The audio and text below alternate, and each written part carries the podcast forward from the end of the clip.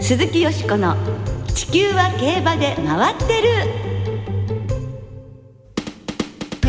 皆様こんばんは。お元気でいらっしゃいますか？鈴木よしこです。地球は競馬で回ってる。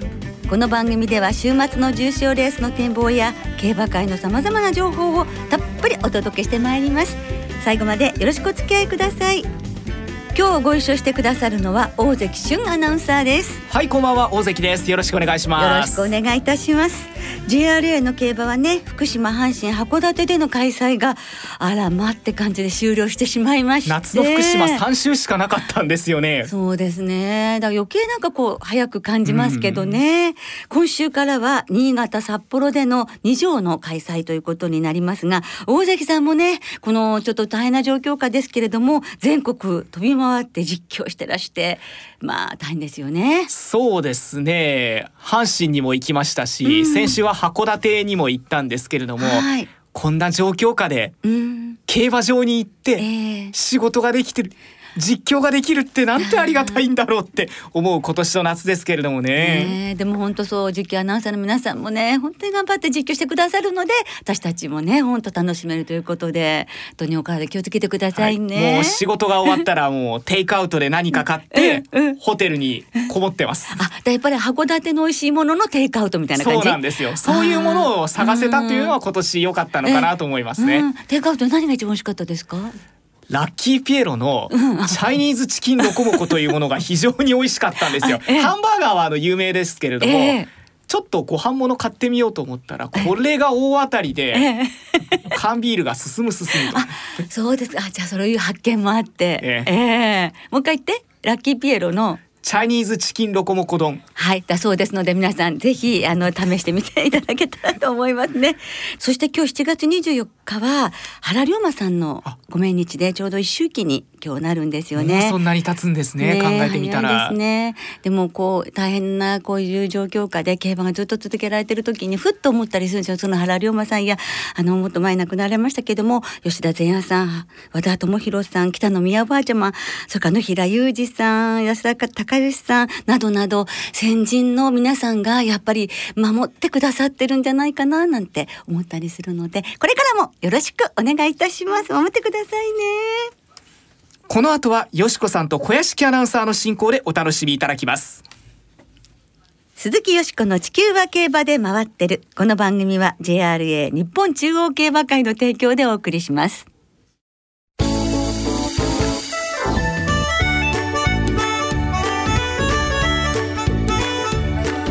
鈴木よしこの地球は競馬で回ってる。POG 大魔王丹下秀夫さんにお聞きするセレクトセール2020の注目馬搭載馬編。ということで先週に続き今週も7月13日14日に北海道苫小牧市のノーザンホースパークで行われたセレクトセール2020の注目馬について POG 大魔王丹下秀夫大先生にお伺いいたします。先週は初日の一歳接種についてお送りいたしましたけれども今週も丹下さんにお電話でお話をお伺いいたします。今日は2日目の搭載セッションについてお伺いしてまいります。はい2日目の搭載セッションは上場馬226頭のうち203頭が落札され売却率89.8%と去年と同じでした。落札総額は83億3400万円。1頭あたりの平均価格は4105万円で去年は下回りましたがセレクトセール史上2番目の記録となりました。えそして1億円を超える高額落札馬は11頭でしたなお今日お伝えする金額はすべて税抜きとなっています。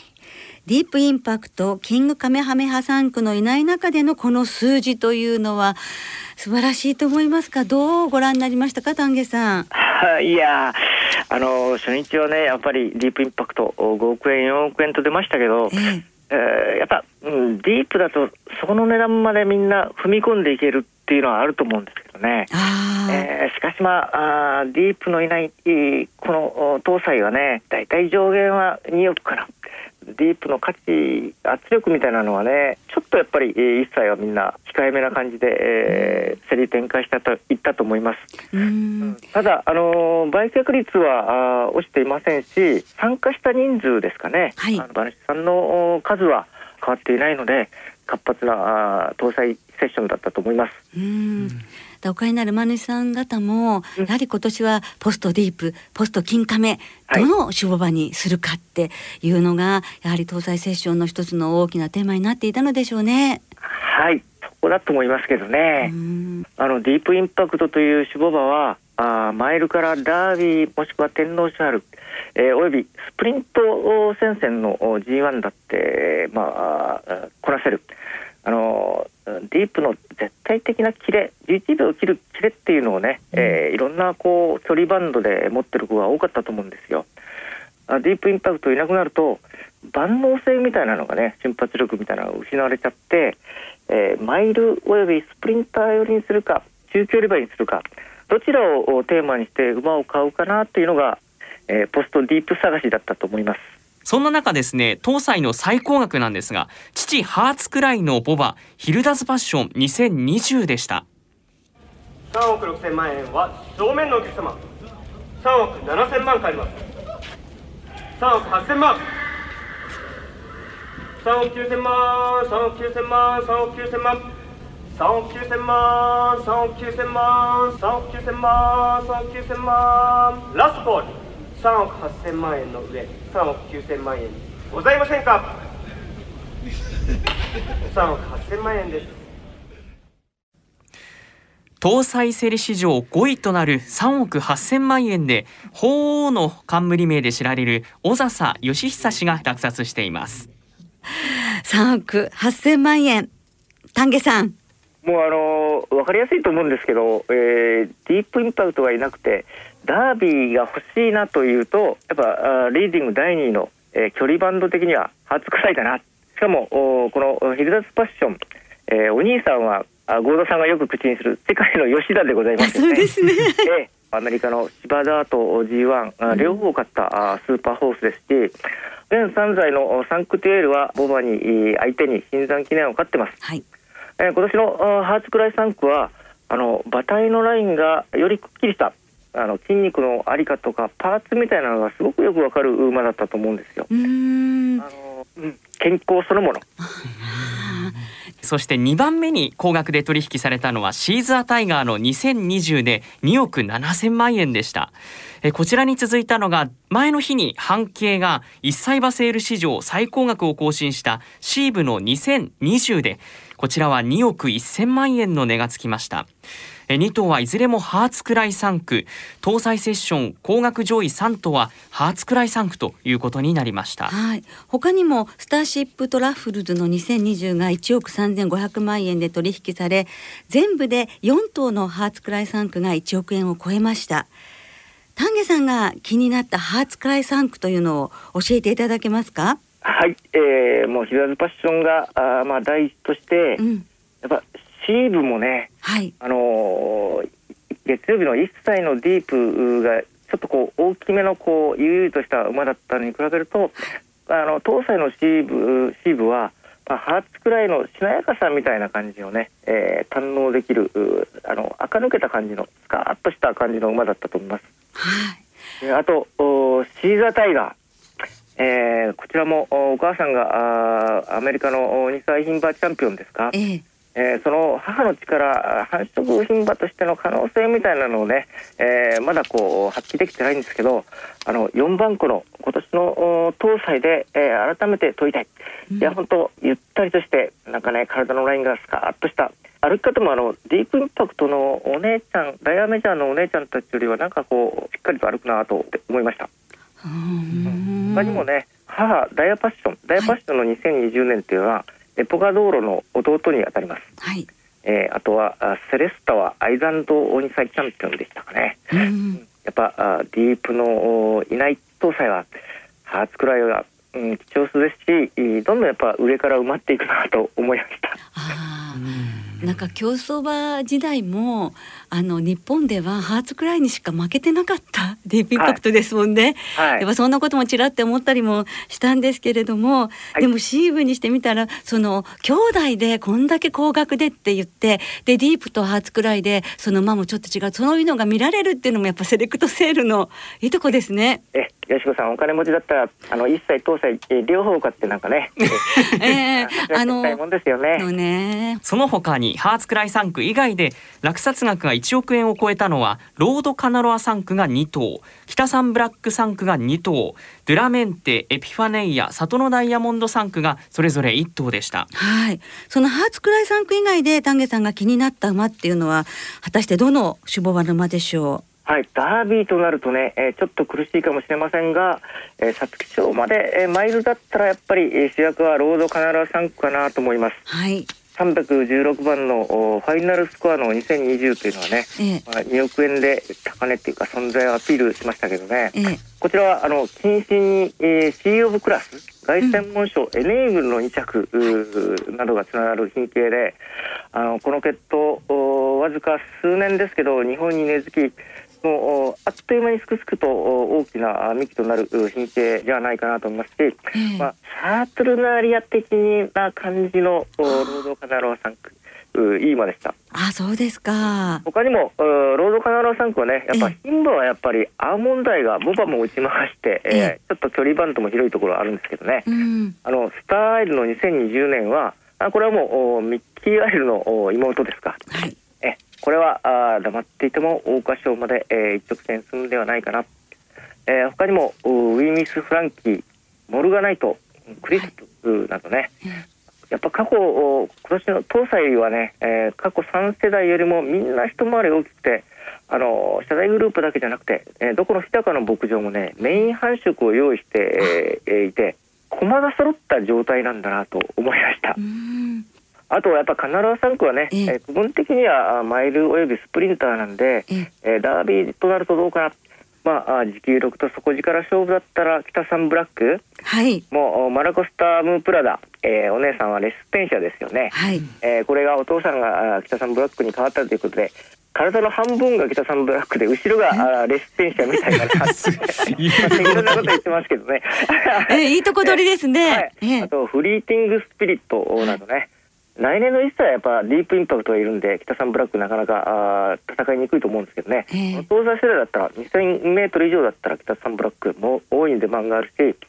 思えばそのあ距離バンドだったらハービンジャー3区もあ俺も戦いますよっていうのがね出てくると思いますし、うんえ。ーあのお母さんガラアフェアの2020っていうのはね、はい、やっぱあみんなブラストワンピースみたいなのをイメージする馬がいましたよね。あとはあ堅実だったら忘れちゃ困る絆3区はい。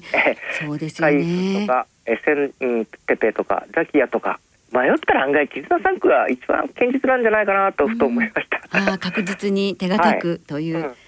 うん。エピオネイヤ3区もね、あの年を得るごとに勝手になんか3区がバージョンアップしてるような感じがしました。ああいい守護場なんですよねきっとね、えー、だからなんかこうやはりそういうのっていうのは守護場として非常にこう充実してきてるっていうことの証なのかもしれませんね。はい、セレクトを見ると、うん、よくわかりますよね。うん、伊藤祭と比べていくとね。はあさすが大王大魔王大先生です。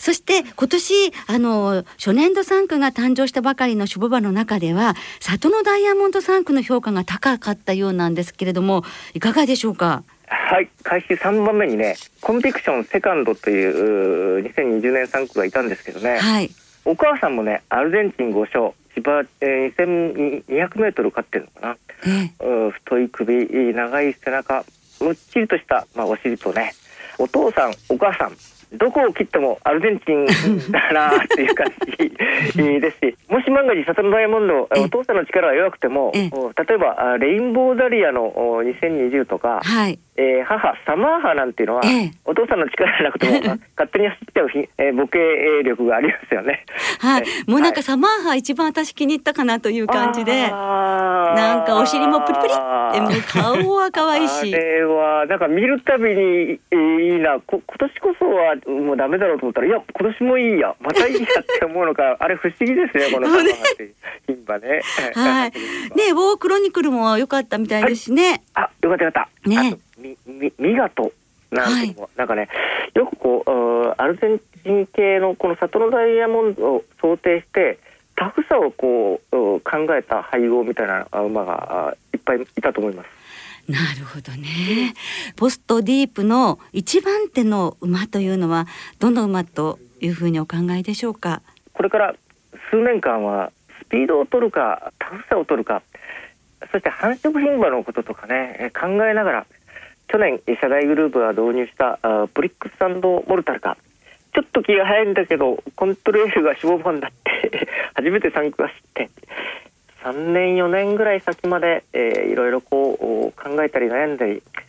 まあ、手探りの時期が続くからそういう意味ではエポック的な年になるのかなと思います。まあ、新たな時代というとあれですけれどもそういう流れも。うん、でもそれぞれに、例えばダービー取れなくても私はこのそう思ってこの距離バンドで3勝を挙げた。なんか馬主さんにとってはね、えー、達成感のあるまあ、3区選びというか年の開始になるかもしれないですね。はい、さあそういう難しいね、まあ、あの、搭載セッションだったわけですけれども、はい、でもその中から丹下さんが最も気に入った馬あるいは2年先の話かなり先ですけど 再来年の POG でぜひ指名したいというも教えていただけたら、はい、今おっしゃって本当に、あのダービー馬になったら一番先に僕が言ったっていう、証拠になりますのでよろしくお願いします。あのー、右るしくオスメス3頭ずつはい、えー、まずモアは、えー、ハーツクライヒルダズパッション、えー、そしてロードカノラあファイナルスコア。えー、菊花賞だったら北サンブラックマラコスタンプラダ そしてシンバは、えー、里のダイヤモンドサマーハにはオークスかな。オークス、えー、ドラメンテソーメニーウェイズは桜花賞ロードカナロはスターリは桜花賞ついでに NHK マイルもいかがでしょうか？という感じで、えー、いかがでしょうか、はい、ありがとうございます。はい、もうそれを伺ってるだけでもなんかね、はい、あの再来年楽しみ、はい、再来年 その次の年がね、本当楽しみになってまいりました。来年違うこと言わないように。皆さん覚えておいてください。はい、そうですね。はい、はい、え今回も丹下さんにセレクトセールの注目馬についてお伺いをいたしました。2週にわたりお忙しい中どうもありがとうございました。はい、どうもこちらこそありがとうございました。はい、次回また楽しいお話聞かせてください。はい。はい、それでは最後にセール2日目終了後の日本競走馬協会会長代行を務める社大ファーム吉田照也代表のお話をお聞きいただきましょう。率直な感想としては非常に皆さんにねあのよくあの競っていただいたなというかこの難しい環境にかかわらずあのあのいい馬に関してはいい値段がついたというふうに思いますね。ねまあ、去年から見ると下がってはいるんですけど、まあ、要するにディープがいなくなったっていうことはもうあるんでねなんかコロナのために値段が下がったのかどうかっていうのはちょっと難しいと判断は難しいと思いますね。ねやっぱり繁殖のレベルがすごく上がってますよこれこれね。あのお母さんがこんなに G1 馬の子供だとかあの兄弟が G1 勝ってる馬が出が出てる競りって他にはないと思うんで、えーまあ、世界を見渡してもね繁殖牝馬にすごい投資したっていう結果がかなり出てるような気がしますけどね。え取引された馬たちが本当に順調に無事に大きくなって、うん、えー、ターフねそしてダートをね逃がしてくれる日を楽しみにしたいと思いますね。はい。以上2週にわたりセレクトセール2020についてお送りいたしました。鈴木よしこの地球は競馬で回ってる。ここからは週末に行われる重賞を展望していきましょう。今週は日曜日に20回目を迎えます新潟でアイビスサマーダッシュが行われます。もう20回ですよ。目白ダーリングがもう19年前 になるんですね。はい。サマースプリントシリーズの第3戦今年は18頭の出走で行われます、はい。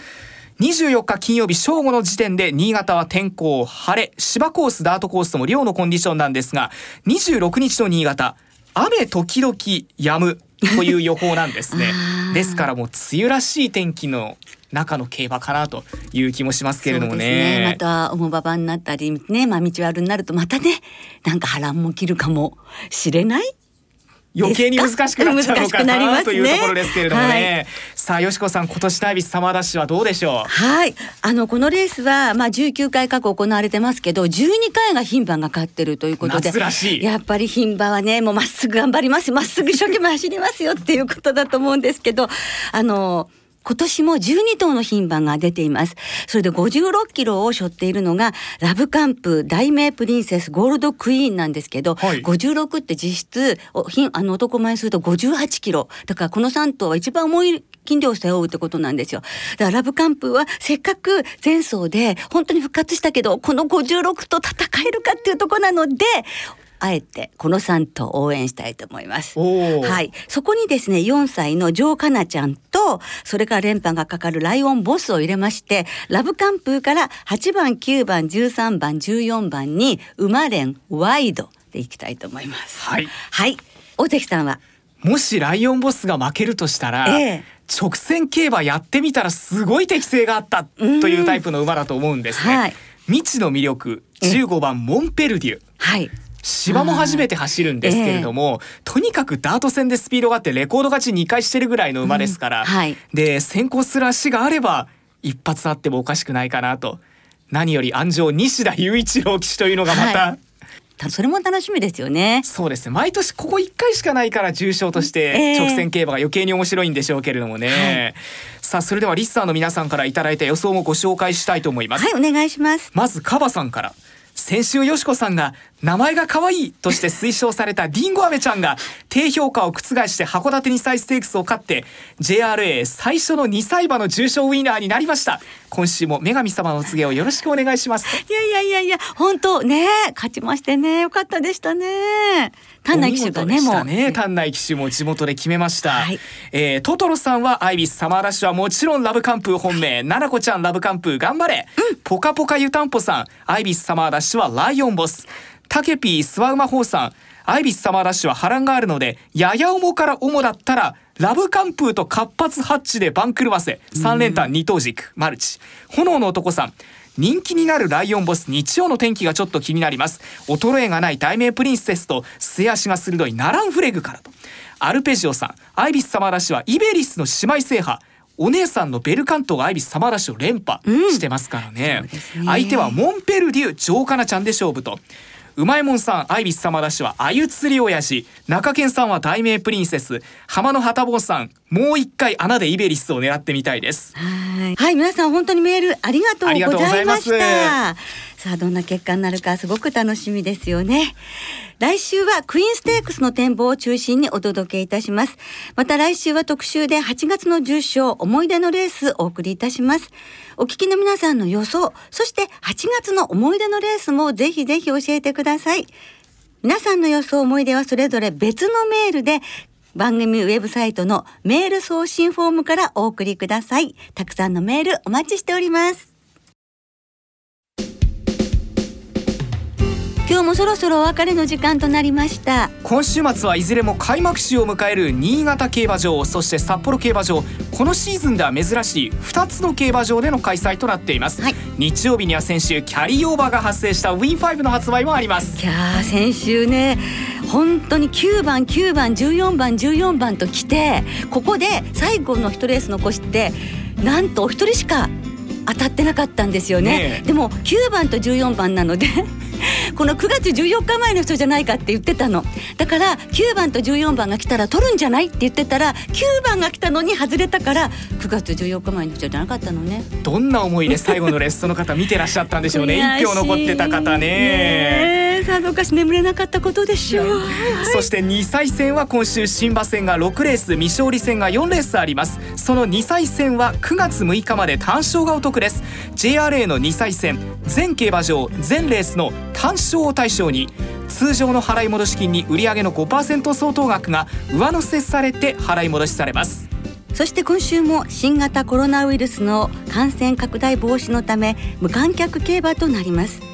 電話投票インターネット投票をご利用いただき競馬をお楽しみください。また一部のウィンズ J プレイスでは制限付きで発売払い戻しを行います。発売レースは事業所によって異なっています。最も多く発売する場所で各競馬場の第9レースから第12レースまでと前日発売のレース。また営業時間も短縮されています。詳しくは JRA のウェブサイトなどでご確認ください。はいそして25日にはキングジョージクイーンエリザベスステークスがイギリスで行われますね。なんとエネーブル始め4頭立てということになってジャパンも出るんですけどそちらも楽しみですしそれからディアドラ、はい、次走はナッソーステークスで連覇を狙うということで7月30日こちらも頑張ってほしいし応援したいですね。いっぱい楽しみがあっていいですね海外も。そうですね。それでは皆様どうぞくれぐれも用心深くお過ごしいただき週末の競馬存分にお楽しみください。お相手は鈴木よしこと大関俊でした。また来週元気にお耳にかかりましょう。鈴木よしこの地球は競馬で回ってる。この番組は JRA 日本中央競馬会の提供でお送りしました。